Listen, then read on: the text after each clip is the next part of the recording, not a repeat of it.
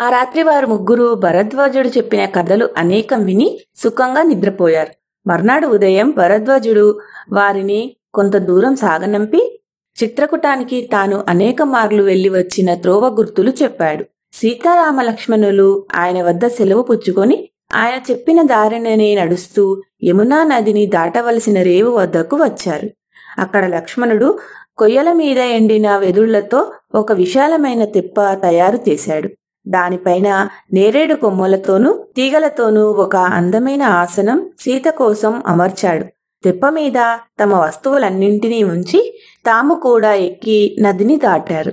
ప్రవాహం మధ్యలో సీత యమునా నదికి నమస్కరించి ఆవులు వెయ్యి కడవల కళ్ళు ఇస్తానని గంగకు మొక్కుకున్నట్టే మొక్కుకున్నది. వసంతకాలం కావటం చేత అడవి చెట్లు పుష్పించి మహాశోభగా ఉన్నాయి. మోదుగు చెట్టు నిండా ఎర్రటి పువ్వులున్నాయి. సీత ఇప్పుడు ఆ వసంత శోభను చూసి ఆనందించడం ప్రారంభించింది. లక్ష్మణుడు ఆమె ముందు నడుస్తూ ఆమె కోరిన ప్రతి పువ్వు ప్రతి పండు కోసి తెచ్చి ఇచ్చాడు. ఆమె చెట్లను గురించి అడిగే ప్రశ్నలన్నింటికీ సమాధానాలిచ్చాడు. ఆ రోజు వారు మరికొన్ని మృగాలను చంపి వాటి మాంసంతో ఆకలి తీర్చుకున్నారు. ఆ రాత్రికి వారు ఒక చదునైన చోటు చూసుకొని అక్కడ నిద్రపోయారు. తెల్లవారుతూనే రాముడు లేచి లక్ష్మణుణ్ణి లేపి చిత్రకూటానికి ప్రయాణం సాగించాడు. చిత్రకూట ప్రాంతంలో రాముడు ఒక స్థలం చూసి అక్కడ పర్ణశాల నిర్మించమన్నాడు. లక్ష్మణుడు మంచి గుంజలు నరికి తెచ్చి వాటితో దృఢమైన పర్ణశాల దానికి అవసరమైన విభాగాలు నిర్మించాడు. ఆ పర్ణశాలలో సీతారామ లక్ష్మణులు శాస్త్రోక్తంగా గృహప్రవేశం చేసి పక్కనే ప్రవహించే మాల్యావతి నదిలో స్నానాలు చేస్తూ చుట్టూ ఉండే అందమైన అరణ్య ప్రాంతంలో నివసిస్తూ పట్టణ జీవితాన్ని మరిచి సుఖంగా కాలం గడపసాగారు. అక్కడ శృంగబేరిపురంలో గుహుడు సుమంత్రుడు గంగా ఒడ్డున నిలబడి సీతారామ లక్ష్మణులు కనుమాట అయ్యేదాకా చూసి గుహుడి ఇంటికి వెళ్ళిపోయాడు.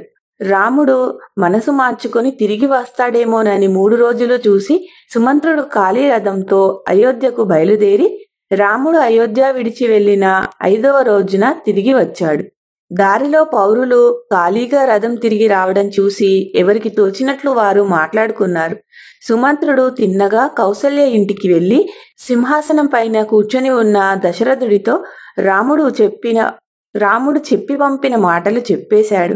దశరథుడు శోకోద్రేకంతో స్పృహ తప్పి కింద పడిపోయాడు. కౌసల్య సుమిత్ర సహాయంతో దశరథుడిని లేవదీస్తూ మహారాజా రాముణ్ణి అరణ్యంలో దింపి వచ్చిన సుమంత్రుడికి జవాబైనా చెప్పరేం కైక ఏమన్నా అనుకుని పోతుందనా? ఆవిడ గారిక్కడ లేదుగా? అని చెప్పి దశరథుడితో పాటు కౌసల్య ఇతర అంతఃపుర కాంతలు రోదన చేశారు.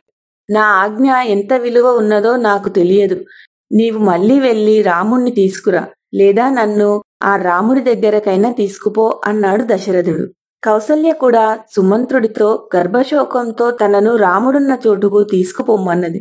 సుమంత్రుడు కౌసల్యను ఊరడిస్తూ రామలక్ష్మణులు సులువుగా అరణ్యవాస వ్రతం పూర్తి చేయగలరని ఆ సీతకు అది అరణ్యంలాగా ఉన్నట్టే లేదని రాముడు లేని అయోధ్య ఆమెకు అరణ్యం అనిపించి ఉండేదని అన్నాడు. మర్నాడంతా కౌసల్య దశరథుణ్ణి దెప్పుతూ మాటలతో బాధించింది. ఈ విధంగా తాను పడుతున్న బాధను కొంత బయట పెట్టుకున్నది. అసలే బాధపడుతున్న తనను ద్రిప్పుడు మాటలతో హింసించవద్దునని దశరథుడు చేతులు జోడించి కౌసల్యను వేడుకున్నాడు. కౌసల్య పుత్రశోకానికి తోడు పశ్చాత్తాపంతో కుమిలిపోయింది. రాముడు వెళ్ళిపోయిన ఆరో రోజు రాత్రి తన చావు కొని గడియలల్లో ఉన్నదనగా దశరథుడికి తన చిన్ననాటి వృత్తాంతం జ్ఞాపకం వచ్చింది. ఇంకా కౌసల్యను పెళ్ళాడక పూర్వమే దశరథుడు పుత్రశోకంతో మరణించేటట్లు ఒక ముని వల్ల శాపం పొందాడు. అప్పుడు ఆయన కౌసల్యకు ఆ సంఘటన గురించి చెప్పాడు. ఆ రోజులలో దశరథుడు యవ్వనంలో ఉన్నాడు. ఆయనకు చప్పుడును బట్టి బాణం గురి చేసి కొట్టడంలో చాలా నేర్పుండేది. ఈ శబ్దవేదిత్వాన్ని అందరూ మెచ్చుకునేవారు. అందుచేత యువరాజైన దశరథుడు తరచూ రాత్రివేళ సరయూ నది తీరానికి వెళ్ళి అక్కడ వన్యమృగాలు నీరు తాగడానికి వచ్చే రేవు కనుపెట్టి సమీపంలో దాక్కొని నీటి చప్పుడును బట్టి బాణం వేసి ఏనుగులను సింహాలను ఇతర మృగాలను వేటాడుతూ ఉండేవాడు. ఇలా ఉండగా ఒకసారి వానాకాలంలో రాత్రివేళ దశరథుడు గాఢాంధకారంలో మృగాల కోసం నదీ తీరాన పొంచి కూర్చున్నాడు. ఆ సమయంలో నది నీటిలో బుడుబుడుమని చప్పుడయ్యింది. అడవి ఏనుగు అయి ఉంటుందనుకొని దశరథుడు చప్పుడుకు గురి చేసి తీవ్రమైన బాణం ఒకటి వదిలాడు. మరుక్షణమే మనిషి ఆక్రోశం వినిపించింది. అయ్యయ్యో తపస్సు చేసుకునే మాబోటి వాళ్ళ మీద ఈ బాణం పడడమేమిటి? నేను ఎవరికి అపకారం చేశాను? నన్ను చంపిన వారికి ఏం లభిస్తుంది? ఎవడో గాని ఒక్క బాణంతో మూడు ప్రాణాలు తీశాడే. నేను పోతే ముసలివాళ్ళు గుడ్డివాళ్ళు అయిన నా తల్లిదండ్రులు ఎంతకాలము బ్రతుకుతారు? ఎలా బ్రతుకుతారు? అన్న మాటలు దశరథుడి చెవున పడ్డాయి. ఆయన దగ్గరికి వెళ్ళి చూసేసరికి తన బాణం తగిలి ఒక ముని కుమారుడు కొలను ఒడ్డులో బాధతో గిలగిలలాడిపోతున్నాడు. అతను నీటిలో ముంచిన పాత్ర పక్కనే పడి ఉన్నది. మతిపోయి చెయ్యి కాలు ఆడక నిలబడి ఉన్న దశరథుడితో ఆ మునికుమారుడు ఎందుకు చేశావు పాడు పని? నేనిక్కడ ఉన్నట్టు నా తండ్రికి నీవే వెళ్ళి చెప్పు. లేకపోతే ఆయనకు తెలిసే మార్గం లేదు. తెలిసినా ఆయన రాలేడు. దాహం జాస్తిగా ఉన్నదంటే నీరు తీసుకొని పోదామని వచ్చాను. నీ బాణం వాత పడ్డాను. ఈ బాధ భరించలేను. ముందు ఈ బాణం లాగి మరీ వెళ్ళు అన్నాడు. కుర్రవాడు బాధపడిపోతున్నాడు. బాణం లాగేస్తే చస్తాడేమోనని దశరథుడు మొదట తటపటాయించిన చివరకు ఆ కుర్రవాడి ప్రోద్బలం మీదనే బాణం లాగేశాడు. వెంటనే మునికుమారుడు ప్రాణాలు వదిలాడు. తర్వాత దశరథుడు ఆ కుర్రవాడి పాత్రలో నీరు ముంచుకొని అతడు చెప్పిన దారినే అతని తల్లిదండ్రులుండే చోటుకి వెళ్ళాడు. దశరథుడి అడుగుల చప్పుడు విని తన కొడుకేననుకొని ఆ కుటీరంలో ఉండే వృద్ధుడు నాయన ఎప్పుడు అనగా మంచినీటి కోసం వెళ్ళిన వాడివి ఇంత ఆలస్యం చేశావేమి? లోపలికి రా త్వరగా నీరియ్యి అన్నాడు. నేను మీ అబ్బాయిని కాను దశరథుణ్ణి క్షత్రియుణ్ణి అంటూ తడబాటుతో దశరథుడు తాను చేసిన ఘోరం కాస్త ఆ వృద్ధ దంపతులకు చెప్పేశాడు. వారి దుఃఖానికి అంతులేదు. దశరథుడి సహాయంతో వారిద్దరూ తమ కొడుకు కలేబరం వద్దకు వెళ్ళి దాని మీద పడి పెద్ద పెట్టున ఏడ్చారు. ముసలిముని దశరథుడితో మాకున్న ఒక్క కొడుకును అకారణంగా చంపి మాకు తీరని శోకపుత్రం కలిగించావు గనక నీవు కూడా పుత్రశోకంతోనే మరణించాలని నిన్ను శపిస్తున్నాను అన్నాడు. తరువాత ఆ వృద్ధ దంపతులు తమ కొడుకు చితిలోనే కాలి చనిపోయారు. ఎన్నడో జరిగిన ఈ సంఘటనని దశరథుడికి ఇప్పుడు తన ఆయువు తీరిపోయే దశలో జ్ఞాపకం వచ్చింది. దానిని ఆయన కౌసల్యకు చెప్పాడు. కౌసల్యతో మాట్లాడుతుండగానే దశరథుడికి చూపు మందగించింది. క్రమంగా శ్రవణశక్తి కూడా పోయింది. బుద్ధి వికలమైపోసాగింది ఆయన రాముణ్ణి కేకలు పెడుతూ కైకేయి తిడుతూ అర్ధరాత్రి వేళ ప్రాణాలు వదిలాడు. అది రాముడు బయలుదేరి వెళ్ళిన ఆరవ రోజు అర్ధరాత్రి. ఆ సమయానికి అంతఃపురం స్త్రీలందరూ కౌసల్య సుమిత్రాలు సహితం నిద్రపోతున్నారు. రాజు మరణించిన సంగతి మర్నాడు తెల్లవారి గాని అంతఃపుర కాంతలకు తెలియలేదు.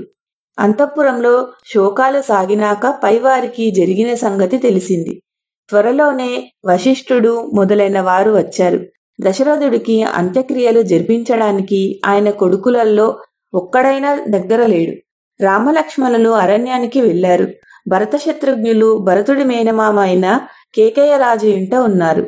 అందుచేత దశరథుడి శరీరాన్ని తైలంలో ఉంచారు. సిద్ధార్థుడు విజయుడు జయుడు అశోకుడు నందనుడు అనే వారిని పిలిచి వశిష్ఠుడు వారితో మీరు వేగం గల గుర్రాలను పైన కేకేయ రాజు ఉండే రాజగృహానికి వెళ్ళండి. భరతుడితో ఇక్కడ ఒక ముఖ్య కార్యక్రమం ఉన్నదని మేము రమ్మన్నామని చెప్పండి. మీరు అతనితో రాముడు అడవికి వెళ్ళిన వృత్తాంతం గాని రాజుగారు చనిపోయిన సంగతి గాని చెప్పనే వద్దు అని చెప్పి భరతుడికి మేలిమి వస్త్రాలు ఆభరణాలు ఇచ్చి పంపాడు. వాళ్ళు అనేక నదులు పర్వతాలు దాటి దీర్ఘ ప్రయాణం చేసి భరతుడు మేనమామ గారి దేశం చేరి అతడి మేనమామకు తాతగారికి కానుకలుగా తెచ్చిన వస్త్రాభరణాలు భరతుడికి అందించారు. వశిష్ఠుడు చెప్పమన్న మాటలు అదే విధంగా చెప్పారు. భరతుడు పెద్దవాళ్ళ అనుమతి తీసుకుని అయోధ్య నుంచి తన కోసం వచ్చిన వారి వెంబడి పెద్ద బలగంతో సహా బయలుదేరాడు. మిగిలిన పరివారాన్ని నింపాదిగా వెనక రానిచ్చి భరత శత్రుఘ్నులు రథంలో ముందుగా అయోధ్య నగరం చేరుకున్నారు. వారు ఏడు రోజులు ప్రయాణించారు. దూతలు అయోధ్య నుంచి వచ్చిన రాత్రే భరతుడికి ఒక పీడకల వచ్చింది. అది వచ్చినప్పటి నుంచి అతని మనస్సులో ఏదో ఆందోళనగానే ఉన్నది. అయోధ్య ప్రవేశించగానే అతని ఆందోళన తిరిగి వచ్చింది. ఎందుకంటే నగరంలో సాధారణంగా ఉండే ఉత్సాహము ఉల్లాసము లేవు. జనం నీరసించినట్టున్నారు. నగరం పాడుబడినట్టయింది. నగరం పాడుబడినట్టు ఉన్నది భరతుడు ముందు తన తండ్రి నగరకు వెళ్ళి అక్కడ ఆయన కనిపించకపోయేసరికి తన తల్లి ఇంటికి వచ్చాడు. కొడుకును చూస్తూనే కైకేయి ఆసనం మీది నుంచి లేచి తన కాళ్ళకు నమస్కారం చేసిన భరతుణ్ణి తన చెంత కూర్చోబెట్టుకుని కుశల ప్రశ్నలు చేస్తూ నీవు బయలుదేరి ఎన్నాళ్ళయ్యింది నాయన? నీ మామ తాత క్షేమంగా ఉన్నారా? నీకక్కడ సుఖంగా జరిగిందా? అని ప్రశ్నించింది. భరతుడు అన్నింటికీ సమాధానమిచ్చి అమ్మా నాన్నగారెక్కడా? పెద్దమ్మ కౌసల్య ఇంట ఉన్నాడా? నేనాయన కాళ్ళకు మొక్కాలి అన్నాడు. ఆయన పెద్దలల్లో కలిసిపోయారు నాయన అంటూ కైకేయి చావు కబురు చెప్పింది. ఈ మాట వినగానే భరతుడు కుప్పకూలిపోయాడు. కైకేయి అతన్ని ఊరడించే ప్రయత్నించింది.